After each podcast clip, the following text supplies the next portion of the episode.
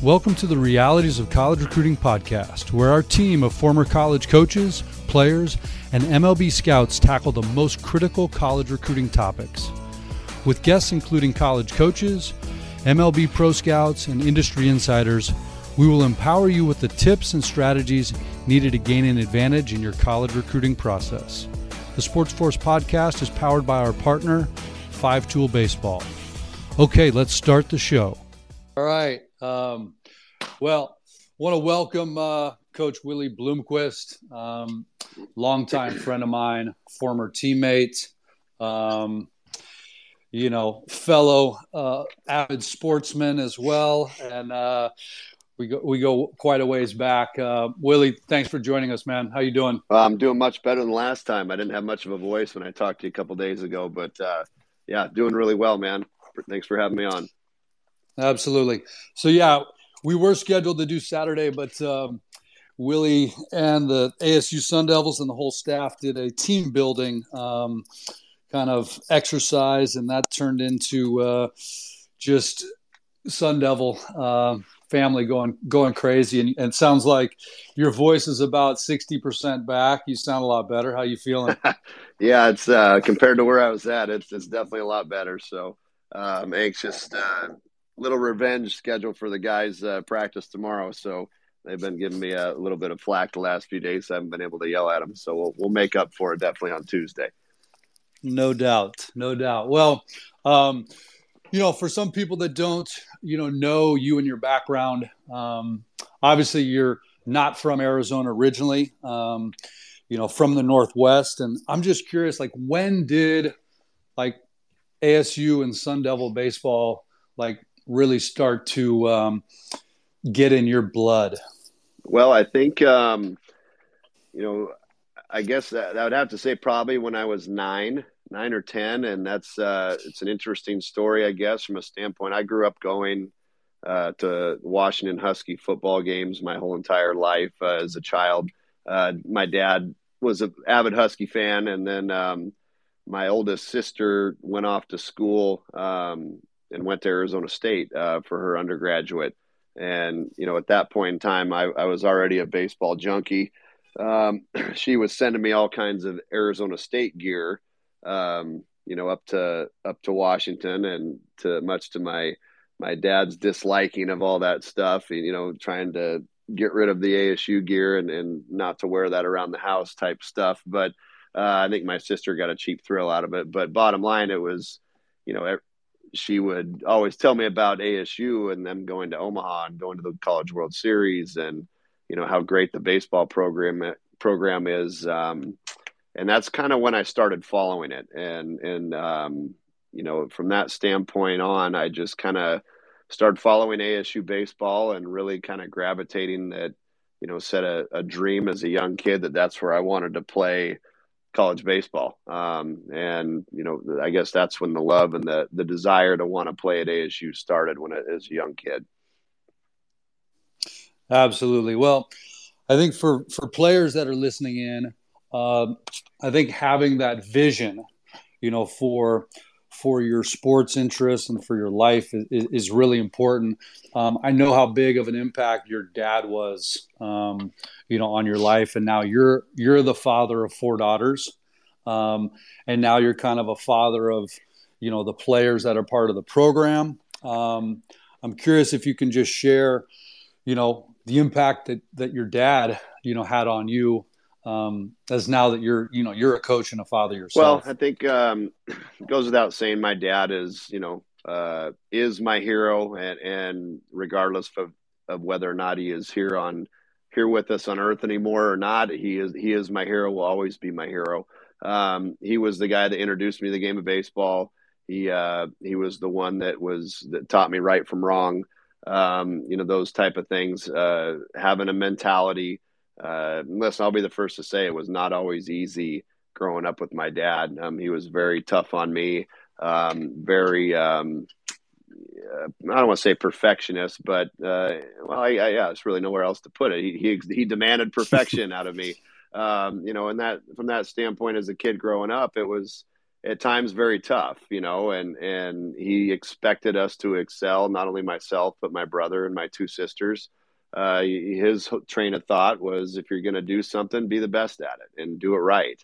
Um, you know, don't half-ass it and screw around. Do it right and get it done right. So um, I learned obviously a lot from him when it comes to to baseball and the fundamentals, but but not only that, but just on um, everything else in life as well. Um, you know, often when I'm in in my position I'm in now, I, I think a lot of times, okay, how how would my old man handle this? You know, if he were in this situation and got this thrown at his got this thrown in his lap, how would he handle it? Um, and you know, that's I kind of I kind of reflect on him a, a, lot more than than people know, and just kind of a lot of the things I've learned were strictly straight from him. So uh, you know, I, I, I use a lot of what I was taught growing up um, uh, with how I teach and how I coach, um, and and my personality toward the players, uh, especially that type of stuff.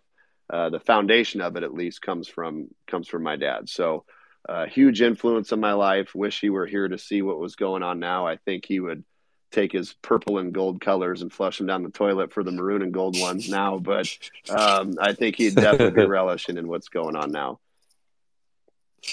No doubt, no doubt. Your dad was a character and um, was always, uh, you know, good to hang around with. Always quick to to crack a joke. Uh, you know, you you carry on a lot a lot of his legacy and personality. Um, and I know uh, from what I've heard from players that are currently at ASU and, and talking with other coaches that know players at ASU is it seems to be that uh, the guys are really responding well, um, you know, to your leadership style and the and the culture that you're developing.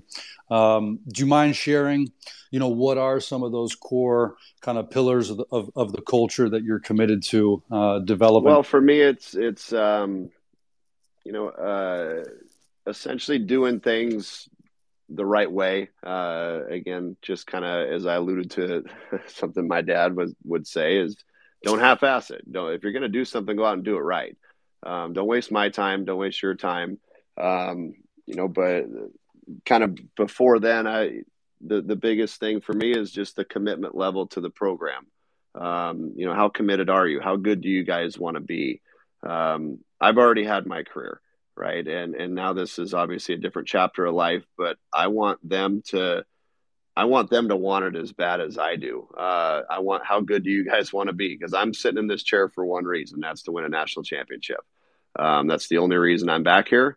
That's the only thing that that i have on my mind to accomplish is to get this program back to being uh, a national powerhouse and hopefully back to winning national championships. So if you don't have those same goals we're not going to we're not going to mesh very well. So everyone can say that that yeah oh yeah i want to win a national title but what are you willing to do to prove that uh, and to me that's a whole different ball of wax where it's very easy to say very difficult to set yourself apart from everybody else in the country with what they're doing and do something different that's going to ultimately lead you guys to be you know at some point the number one team in the country and i, I preach a lot of, to these guys about um, you know buying our team that when we went because i uh, from experience yep. um, we were not very talented, I guess. And I mean that respectfully, that our team across the board didn't all really have that much talent, but we'd fight you tooth and nail on the field or in the parking lot. Didn't matter.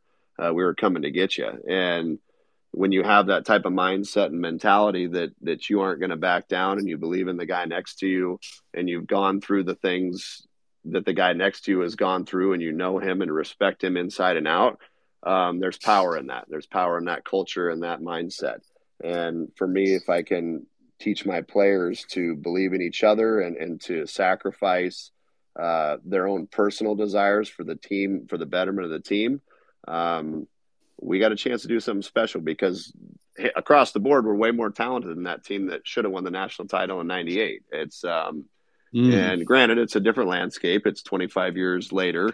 Uh, kids are bigger, yep. stronger, faster. I get that. But at the same token, the parity across collegiate baseball is at an all-time high.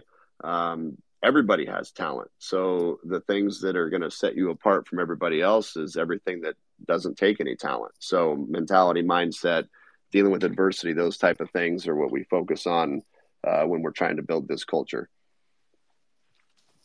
Absolutely, and um, I'm curious. You know, you obviously played at the college level uh, at ASU, went on, signed professionally, um, played in the major leagues for over 10 years with a variety of different teams, mostly Arizona uh, D backs and also the Mariners.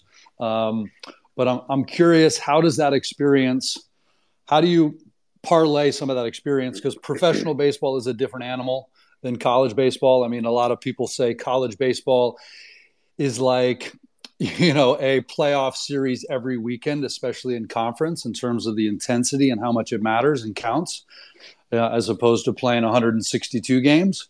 Um, you know I, i'm curious what do you want to draw from professional baseball that that you feel can can help support these players and and your staff in a way that is able to um, you know blend both worlds i guess uh, is, is is is what i'm thinking uh, if you don't mind sharing how you're trying to blend some of some of both. Absolutely. Well i think first from a, a coaching standpoint i've learned i got uh, the opportunity to play for 11 different managers in, in major league baseball. Hmm. um, you know a lot of a lot of recognizable names lou piniella mike hargrove kirk gibson um, you know there uh, bob melvin. I mean several several guys that have done Dusty Baker, done a lot of great things in, in, the game of baseball. So I got to learn and watch and absorb their their managing styles, the what made them successful, um, and and which teams that were ultimately successful over the long haul, and, and teams that weren't successful. Um, I've been on both ends of the spectrum, so. Uh, to me, to be able to kind of decipher, um, in my mind, what what was the secret for those teams? What were the teams? Why were we good? Why were we? Uh, why did we overachieve? Why did we underachieve? Um, and being able to take that into account when I when I talk to these guys and try to motivate my own team, um, learning from from their their past uh, you know failures and successes. So uh, you know, first and foremost is that, and then secondly, from a a player's standpoint, you know what what are the underlying things that make a guy successful as a player? Um, you know, we're not trying to reinvent the wheel offensively and, and hitting. Yeah, the pitching has gotten better.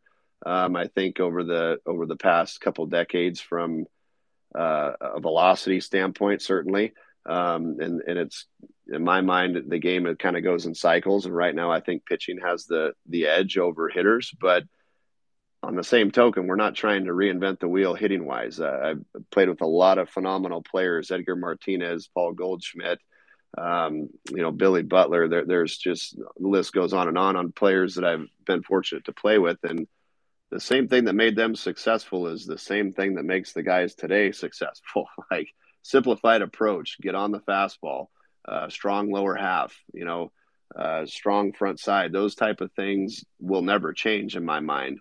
Um, you know, there are a lot of new teachings and, and different uh, theories out there, but at the same time, I think the the best chance for success is simplified approach and hit the ball hard, not far, hit it in the gaps, um, those type of things. So I think when you combine all that mixture into one, um, being able to learn uh, and see with my own eyes what has success and what doesn't over the long haul, um, and trying to teach these guys just a simplified basic approach along with mentality.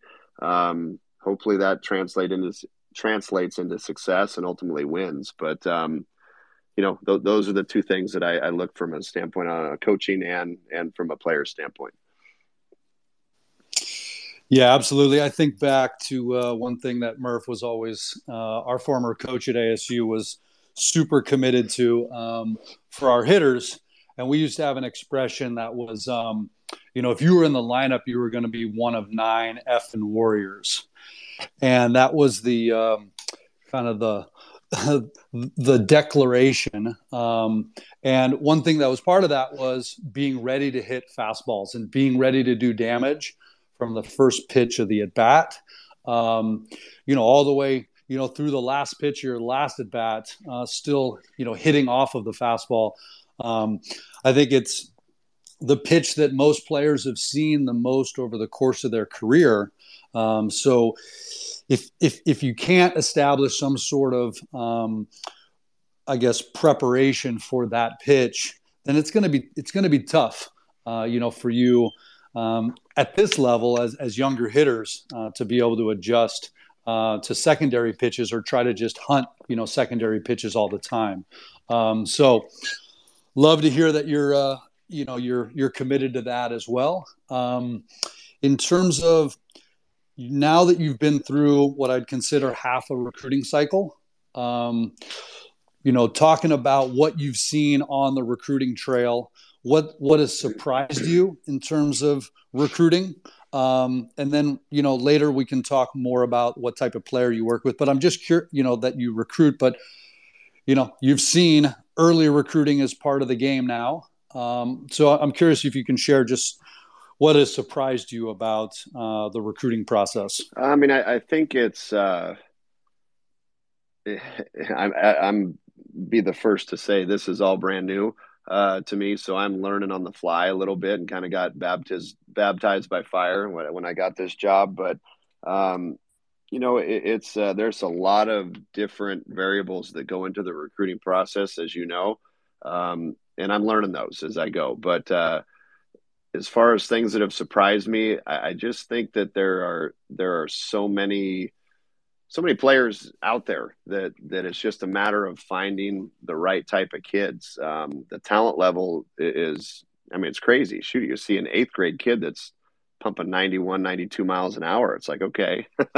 um, I don't remember them, them making them like that when I was coming up. Um, but uh, wow, these kids are physical. They're, they're bigger, stronger, faster, and and you know it's, it's kind of crazy. But um, to me, that's that's the biggest surprise, I guess, is how young kids are getting recruited, um, and how yep. uh, if you don't get in on them, how essentially you could say you're going to miss out, I guess. Um, but but kids, I think what I'm finding are, are ultimately develop at different rates. Um, so you know, you yep. might you might get the kid that's you know, throwing 91 miles an hour in eighth grade, but by the time he's a senior in high school, is he still going to be improving at the level at the rate of everybody else is, or did he did he mature early and that's all he has? So um, that's the difficult part for me is trying to figure out, you know, the the ceiling for a lot of these guys and kind of going going so far back into eighth and ninth grade and trying to project them at, at uh, by the time they get on campus, if they get on campus, what are they going to look like? Um, to me, that's just a whole different ball of wax than when I was coming up. And obviously, that's the landscape I have to learn, um, and me and my coaching staff have to learn. So uh, I think that's the biggest surprise is how young kids are getting recruited. And on the flip side of that, kind of, and I don't mean this disrespectfully, but the entitlement that young kids think they should be recruited at that age. So um, I'm like, mm. man, you came to a camp and you're ready for an offer. It's like, okay, well, I mean, yeah, you, you played good at the camp, but I haven't seen you play in a game. How I, had, I mean, they're ready yeah. for an offer, coach. Okay, well, so is everybody out there. So why don't we just go ahead and tap the brakes for a minute and see how you progress? But yeah, anyway, that's uh, that to me has been the the trickiest part so far.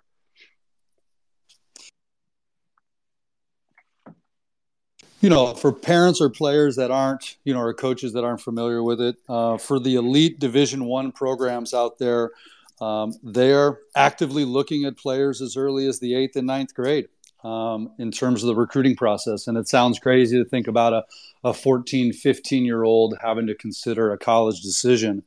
But you know, unless the NCAA steps up and makes some changes, this is this is where baseball is, and I would consider baseball uh, probably more of like the wild wild west in terms of recruiting because unlike football, basketball, where you have very well funded uh, programs and you get a full ride or you get no scholarship for division one basketball and football with baseball you got 11.7 scholarships divided amongst the whole team. Um, and so it just creates a different a very different dynamic. Um, on top of that you have professional baseball looking to sign certain players out of high school and then you have players that are coming back that might sign it, it's just I feel for college coaches um, to to manage and handle, you know, that moving that moving target. Um, and I know you've gotten some really good advice from a, a lot of different people. Um, but before we move on to the next question, if you're listening in right now and um, you know Willie's taking the time to be here, um, and you know, and nobody's getting paid for this. So um, if this is something you think other people should benefit from, please feel free to retweet. Um, you know this, and and this can be shared with others. Uh, and we're giving away a recruiting guide for anybody that does retweet this um, because um, we just want to continue to provide better and better you know education on how college baseball really works. Um, so yeah the next question that i wanted to go into um, is you know looking at uh, some of the technology that you guys have access to. I know sam you know and, and building the pitching lab. What are some of the tools and technologies that you guys are using? And i don't just mean like for spin rates and stuff like that but i'm talking about guys from a physical development standpoint um, and just what has surprised is anything surprised you and, and what are some of the tools and technologies that you guys are using well i think um, you know, the number one tool that we use here is our strength conditioning coach, and that's Tim Gifford, um, who a guy I hired from the Milwaukee Brewers organization. Um, you know, arguably one of the smartest guys I've ever been around, just from a standpoint of how bio biomechanics work and and being able to train baseball players specifically. Um, mm. In my experience, baseball is probably one of, if not the toughest sport to train uh, those athletes because of uh, all the different twisting and turning and core stuff that you use with what you do. Um, you know, you can't just go bench press and and throw a bunch of weight on and squat and say, "Oh, I've been working out." But there's fine tuning muscles on uh, and joints and ligaments and everything on how they work properly.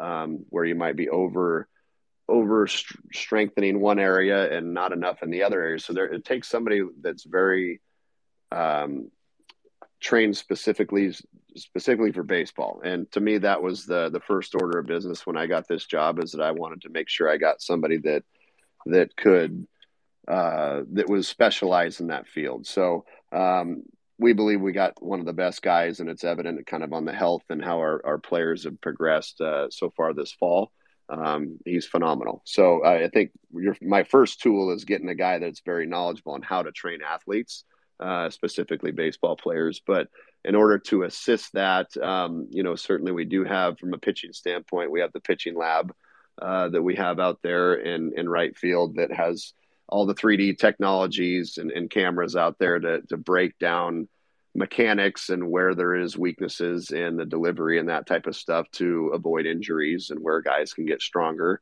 um, you know biomechanically in order to, to avoid breakdown so i think uh, between that um, those two things from a pitching standpoint is great. We are in process of talking with uh, another company that i probably shouldn't share yet but basically it, it cameras throughout the uh, complex that that measures uh, oh, acceleration rates of, of runners. Um, you know, how, how far did they go to, to catch the ball, exit velo, that type of stuff. Um, you know, which is helpful from a standpoint of being able to say, where are we lacking from an explosive standpoint? Where we got base runners? Are we not getting out of the hole quick enough? The first step, how, what's the reaction time? Those type of things. Um, you know, it sounds a little technical for my liking even, but uh, someone that's able to decipher those like Tim and and look at those numbers and say, okay, there is a breakdown in how we're stealing bases. We're not getting out of the hole quick enough. Um, we can focus next week's uh, strength conditioning on on explosiveness and quickness, getting out of the hole. So those type of things, those technologies are all real. They're all within the game. Um, whether or not I agree with them all or not, I mean, they're here to stay. So uh, you might as well get used to understanding how they work and try to get the most out of them.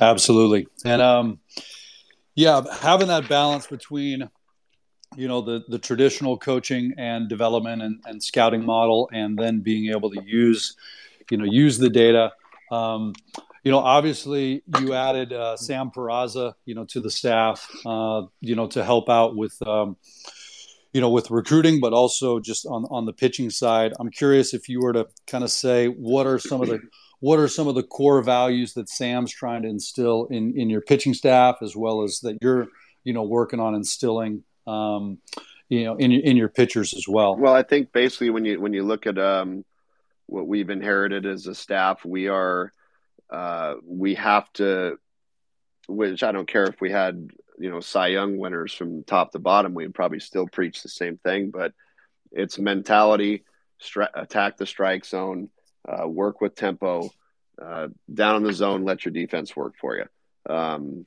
you know, for me, it's don't beat yourself. You know, go out there and trust your stuff, uh, and and have a mound presence. You know, obviously that's all. It's great to have good stuff, but if you're not going to attack the strike zone with that good stuff, you're, you're not going to be worth a damn. You know you're just going to give up free bases and it's it's great to have arms that throw 95 96 miles an hour but if you can't work ahead in the count and attack the strike zone it doesn't do anybody any good to give up base runners and free base runners. So uh, for me that is what we're trying to preach and that's what sam is trying to preach is attack the strike zone. Um, we don't have the arms on our staff that that respectfully that aren't going to strike out 18 guys. Like we're we are just going to have to live on attack the strike zone with some movement and let your defense work um, and work with tempo, work with uh, you know not a not a panic, but we want we want a nice upbeat tempo to where it keeps our our defense behind us engaged in the game. The the last thing again from experience, the worst thing is playing behind a pitcher that it's a human rain delay and it takes forever. Yeah. Ball one, ball two, ball three, strike one, foul ball, ball two, you know, ball four. And it's just like, come on, dude, let's go. Attack the strike zone, get us a double play, get out of here and go to work at the bats. So, um, anyway, that's what we're trying to preach uh, with these guys is tempo, attack the strike zone, and and um, you know, mound presence and mentality. Yeah, absolutely. I mean, the worst the worst scenario is when you're a hitter, right, and you get into the box and you realize that pitcher is more ready is, is like ready to throw before you're even ready to like hit right. right? So then you're then you're using your hand you're calling timeout you're stepping out of the box you're trying to disrupt his tempo. But um you know it is it is an advantage i think for pitchers if they're like getting that sign right away and they're just ready to go. Um, because so much of the game is is based on being comfortable um, you know, as a hitter, right? And if you're even creating a little a little bit of uncomfort for that hitter, you're going to have some sort of advantage. Um, so I, I love that, you know, kind of commitment to just keeping the tempo up. And then I got I get a bunch of information from Driveline, and they they sent me some email a couple weeks back, and I thought it was interesting. And they said that fastballs down the middle had a, a, much lower batting average than they've had in the past. so, t- to, to your point, if you're like literally, if you're in the zone um, and you're staying in the zone, and ideally, if you're in the zone, um, you know, earlier in the count or you're getting in better better counts, you're probably going to have a higher percentage. But there's something just to be said for literally just throwing strikes and attacking the zone, as we all know. Um, I think uh, obviously you and I have been hit, you know, we're hitters. Um, but if pitchers would go, you know, would stand in the box and see how how difficult it is sometimes to to hit a baseball and to just understand like it's arguably the most difficult thing to do in sports and just to to to realize like I don't have to be perfect. I don't need to nibble on the corner. You know what I mean? Like just being able to flip the flip the roles and and, and see how difficult yep, that is. I think you're um, to your point, the best the best college hitters in the game are, you know, 370, 380, 390 hitters. Uh, you, you, still have over a 60% chance of them hitting it at somebody or making it out. So even if you're facing the best in the country, you're the odds are still in your favor if you can throw it over the plate. Um, use that to your advantage. Baseball is the only sport, at least that I know of, where the defense possesses the base or the defense has the ball. So every other sport that I know of, offense has the ball. So if you train your thinking as, as our pitchers, like, hey, we're not on defense, we're on offense. We have the ball, we are on offense. Go attack somebody with the baseball. Um, that is the mentality I want our guys to have. No doubt. Well, um, I got a question. Um, so, from a um, from a pitchability, you know, standpoint, like you're going to be recruiting, you know, um, you know, new players every year, right? And you've already started signing some players for the 22 class, the 23 class. Um, as you look at pitching, um, I'm curious what things stand out from you outside of let's say the intangibles attacking the zone throwing strikes um, you know do, do, you and sam have a have a certain preference for starting pitchers um, you know that uh, you know that that, that fit the um, you know we'll say fit the criteria that you guys look for um, when you're trying to recruit? I think uh, just solid mechanics, you know, a quick arm, athletic arm, those are the things we like. Can he spin the breaking ball? Um, how often does he pitch with his fastball? Does he rely on that? Because you know we, we again we like guys that that want to attack the strike zone and and like to pitch with their fastball. So, um, but you know certainly guys that can spin the breaking ball are good, crafty. Um, you know, and I think uh, the the missing piece to a lot of this stuff too is you know if you look at major league rosters. Um, not everybody's cookie cutter. At least the the successful uh, pitching staffs are, are not everybody is the same over the top perfect mechanics. You got sidewinders and three quarter guys and guys that throw underneath. So don't sleep on those guys either. There there are some of those those guys out there that you know weren't successful over top but are now throwing down under that are extremely successful. And I think the same goes in college. Seeing a different arm slot is not always easy, especially for collegiate hitters that don't see him very often. So if you can go out there and find a guy that's three quarter, low three quarter guy that may not have the velo of 95 or 93 or whatever it might be, but is effective, that stuff plays in college, um, you know, especially with guys that don't see that on a daily basis. So I think it's, you know, something unique like that. Um, but, uh, you know, starting at the top, we look for clean delivery, uh, athletic arm, um, projectability if, if he's got a, a, frame where he can put on some more muscle and, and whatnot and, and fill out a little bit, especially with our strength and conditioning program. We, we got a pretty good idea they're going to get stronger when they're here.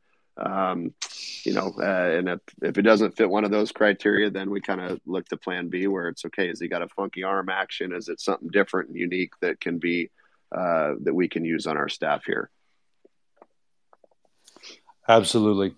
Dece- deception uh, think about some of the teammates we used to have. Charlie Williamson coming from. yes. like Big Bird on the mound, but he would come from down under. Six eight, throwing um, from down under. Yep, crazy. um, I haven't thought about that guy in a long time. Um, what um, advice for you know for for parents? And this is not just like parents of high school players. You know you had a chance you know to coach um, you know your daughter some. And um, what what did you learn from just literally like just some coaching 101 advice to parents you know dealing with an athlete today? Um, whether they're actually I'm not saying if they're coaching their own athlete. I'm just saying if they're a parent of a student athlete today, um, what would be you know just some candid advice that uh, you know that you would give? You know i think uh, some things that I, I, guess i've learned as a dad you know going through it with my daughter and and everyone's going to develop at different levels uh, at different time rates and you don't have to get a full ride scholarship in seventh grade. I mean and playing 7000 different tournaments every weekend is not going to get you there. It's it's not going to hurt but I, I, think just be careful on how much you do um, and how kids have to be kids and they have to do different things um, in my mind. So the, the, one sport athlete that goes year round gung ho at one one sport all year long, man, I, I, think you run the risk of burning them out. Um, and the I think during the the specific season that they have, yeah, get as many games as you can in and and and play them play them like crazy. But when the season's over, let it be over. Um, let them go do something else. Let them rest their mind and their body and move on to a different sport or something for a bit.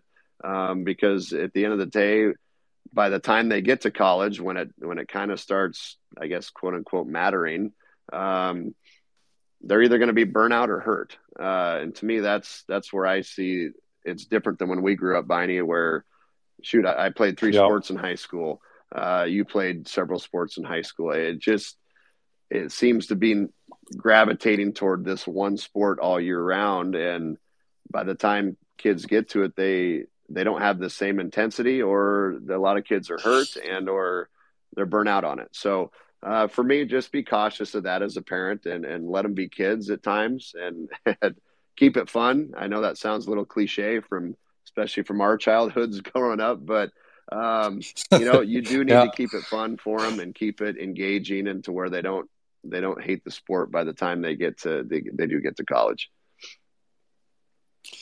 Absolutely. I mean, there was a study that was done on why do, why do kids play sports? Um, and so one of them, one of the big things was I get to be around my friends. Another big one was I get to be able to uh, see how I'm doing. I get measured. I, there, there's there's progress, right? Um, and so you you think about why does your son want to play sports?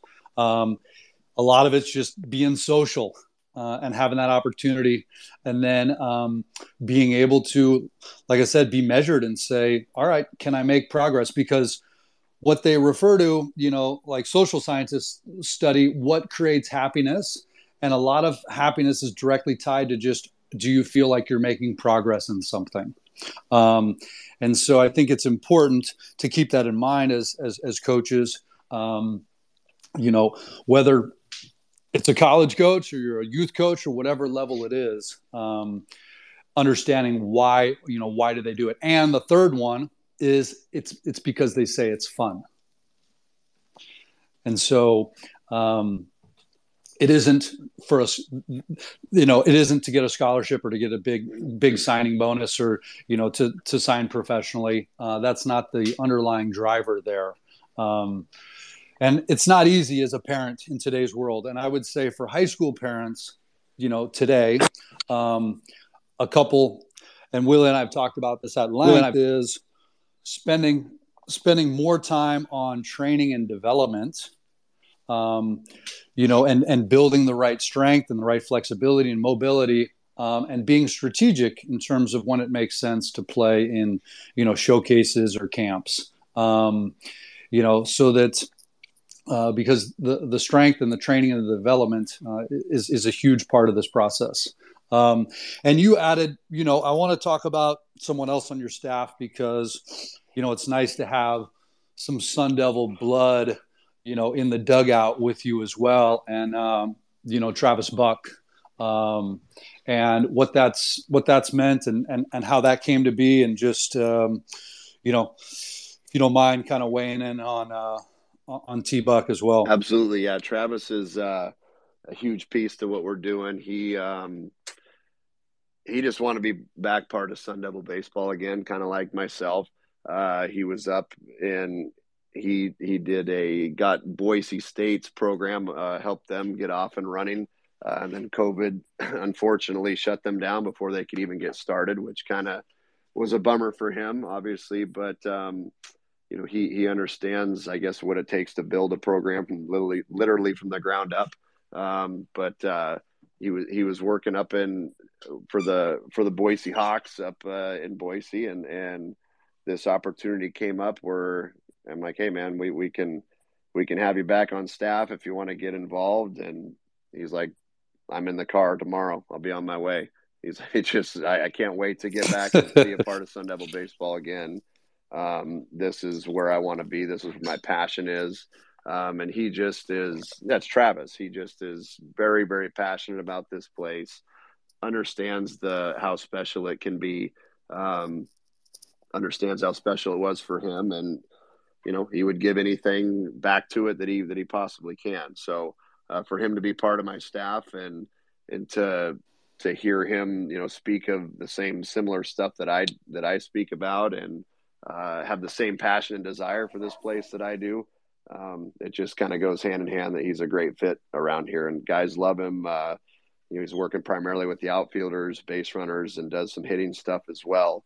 Um, but uh, you know, his his passion and mindset speaks volumes for for the program itself, and he's just a huge addition to everything we're doing. No doubt about it. Well, you know, I had a chance to talk with uh, Ethier uh, and Pedroia um, at the uh, at the alumni game, and a couple other couple other guys as well. And um, there always seems to be this special connection when um, it comes back to thinking about the college time. And you know, you had a chance to play the game many years after uh, college baseball, and I guess how would you com- how would you compare, um, you know, just for players that are looking to sign professionally out of high school versus because you had a chance to sign professionally out of high school, so did I, and so did a lot of you know a lot of guys that are were from our era or you know part of ASU alumni. Um, kind of just what's your what's your general take or stance on do I sign pro or do I go to college? Well, I, I would say this if I were speaking in layman's terms that if you're going to get the amount of money that's going to last you a lifetime and, and have life changing money, and that's different for everybody, uh, then by all means, you know, I'm not going to be the one to stop you and try to talk you out of it. But what you'd be missing out on are the three or four best years of your life uh, in a college experience. If you pick the right collegiate program to go play for and be a part of, it should be a place that you don't want to leave. Um, and for me, that's how it was here. I didn't want to leave after three years. I knew I kind of had to because that was my time to go play. Um, but uh, for me, that was um, that was the biggest thing that that I took with me is there was an experience that you're never going to get again. Um, and not only that, but a but an education to go along with it, and a degree to go with you that people can never take away uh, friendships for life, uh, brotherhood that you you spend and, and go through things with. Like you and I are sitting here talking because of the program we played together with. Um, you don't get that in pro ball. You get uh, respectfully, you get small little podunk towns with living in a hotel with a roommate that might not speak English and you're eating fast food every night and you have six people in the stands watching you play. It's like it's and 18 hour bus rides across the country. like, dude, if that's what you want to do and you think that's the glamorous lifestyle, by all means, go ahead. Um, it doesn't really get fun until you're in the big leagues, you know, or very close to knocking on the door of the big leagues. So um, there are a lot of levels and a lot of competition. Um, that is your job every day where you don't have the college experience to to fall back on. Um, to me, it's a no brainer. Like I said, if you're getting the if you're getting the millions and millions of dollars, by all means, I'll be your biggest fan. Go ahead and take it. But unless there is that uh, that amount to, to I, I just know the value that I put on my ASU experience. Um, it would it would take more money that I made in professional baseball in my whole career for me to turn that down. Uh, let's put it that way. Uh, to me, it's it's a no brainer. College the college experience you cannot put a price tag on it um, so for me it, it's a no-brainer college for me is the way to go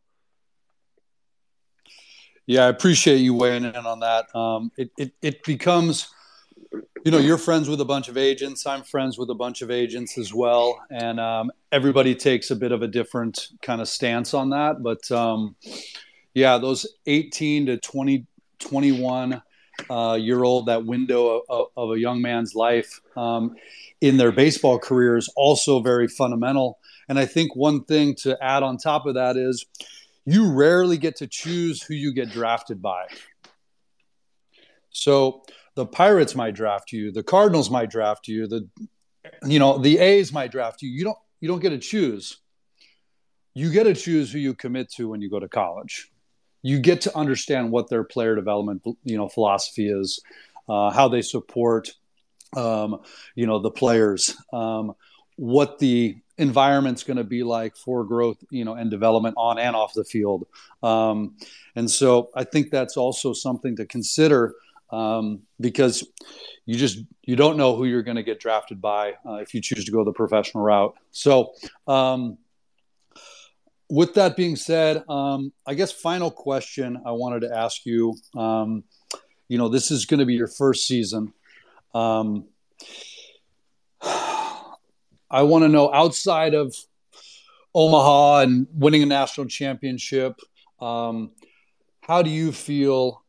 How do you want to measure, you know, success in terms of, you know, you walk away from this season and you go, you know what, we we were able to do this. I was able to learn this. Um, we're set up now for you know season two in a much better way. I'm I'm curious, and this is not an easy question, um, but um, I'm going to put it out there anyway. As you always do. We've had a lot of conversations, so um, yeah, I'm just curious, and you know, it doesn't need to be the number of wins. So I'm just curious, like even maybe from a, you know, from uh, you know, from a value standpoint or just a feeling standpoint as well. Well, for me, you know, and I hope I can stick true to this my entire coaching career, however long that lasts. Um, you know, I of course everybody wants to go to to Omaha and win a College World Series. We're one of I don't know how many programs are out there, 200 programs, Division One baseball, or how many there is. Everybody has the goals and desires to go to Omaha, so I'm no different than anybody else when it comes to that. But what I believe to to measure our success, or me, I guess individually, personally, uh, my success on is did we establish a championship culture? Did I raise help help raise these young men properly to where they can go be a positive influence on society when they leave here, um, both on and off the field. And if I can do that, where the majority of our young men that leave this program after after being coached here, that they go out and are a positive influence on on the rest of the world, I firmly believe the wins will follow and take care of themselves. So for me, it's a standpoint of creating the culture that we deserve here, um, understanding the way we do things, and having these guys grow up as men, as young men, um, do things the right way. Uh, again, both on and off the field, and wherever life takes them after here, um, to be a positive influence. And if we can do that, I'm pretty confident the wins are going to follow the way they're supposed to. And ladies and gentlemen, that is why um, I am super excited about where ASU baseball is going. That's why I'm so glad that um, Willie, you're you, are you are in this position, um, and I just um, you know glad you made the time to be part of this. I think it was an enlightening conversation to get insights um, from you and to hear more about ASU baseball and, and why it's near and dear to your heart, uh, and just you know what to look forward you know to ahead as a as a fan or a parent or a player. Um, you know, Arizona State baseball is um, is in a is starting a new chapter, and um, I'm, I'm, glad we were able to uh, you know take the time. And if this landed and resonated with you as a as a parent and you want your spouse to listen to this on Valentine's Day, or, or you want your son or daughter or family friend, like just share, you know, share the tweet. You know, you can forward this along uh, or you can retweet it. Um, but this is the type of um, insight that I think is really valuable. Um, you know, for the community to to hear and understand. So, Willie, just want to thank you again, man, for taking the time uh, to share and, and and be part of this. Oh, I appreciate you having me, Biney. Um, you know, it, it's uh, obviously it's always great to catch up with you personally, but just for for those listening, you know the the people that care. Andrew is one of those uh, one of those guys that really cares about, you know, giving giving the parents out there and giving those people out there a uh, an avenue and in a a glimpse of what to expect in, in some way, shape, or form, and you know how things should be done. So, uh, do I have the the holy grail of that? Absolutely not. But um, I do have some experience in what I've been through in my life, and I hope to share that with with my players and, and for those that listen to this. Um, hopefully they took something out of it. But uh, you know, I'm just thrilled to be back part of this program again. And you know, uh, no pun intended, but I will give it hell and and give it all we got. So um, you know, we'll, we'll, I'm anxious to see how how things shake out. No doubt about it. Well, enjoy the rest of your Valentines, and um, thanks again, buddy. buddy. Thanks for having me. You got it. All right. Well, that wraps up, uh, you know, tonight's interview with uh, Coach Bloomquist from Arizona State University. I want to thank everybody uh, for being part of this. Um, if you have any questions that we didn't get a chance to get to, feel free to DM us, um, and we will um, we'll we'll circle back. Uh, if you wanted to get access to that college recruiting guide for parents and players and coaches, uh, there's that. There's the tweet that I put out for the retweet giveaway. So uh, you're welcome to do that. And this has been recorded. So if you didn't catch the whole thing and you want to listen to the beginning, or you want to listen to it again, or you want to share it, um, it'll be as soon as I end this Twitter space, this will be saved, recorded, and it'll be part of this uh, uh, the the tweet that is pinned on our uh, account right now. So you can go back to it and share it and listen to it. So again, thanks everybody for your time, and um, have a great Valentine's uh, Day wherever you are. Take care.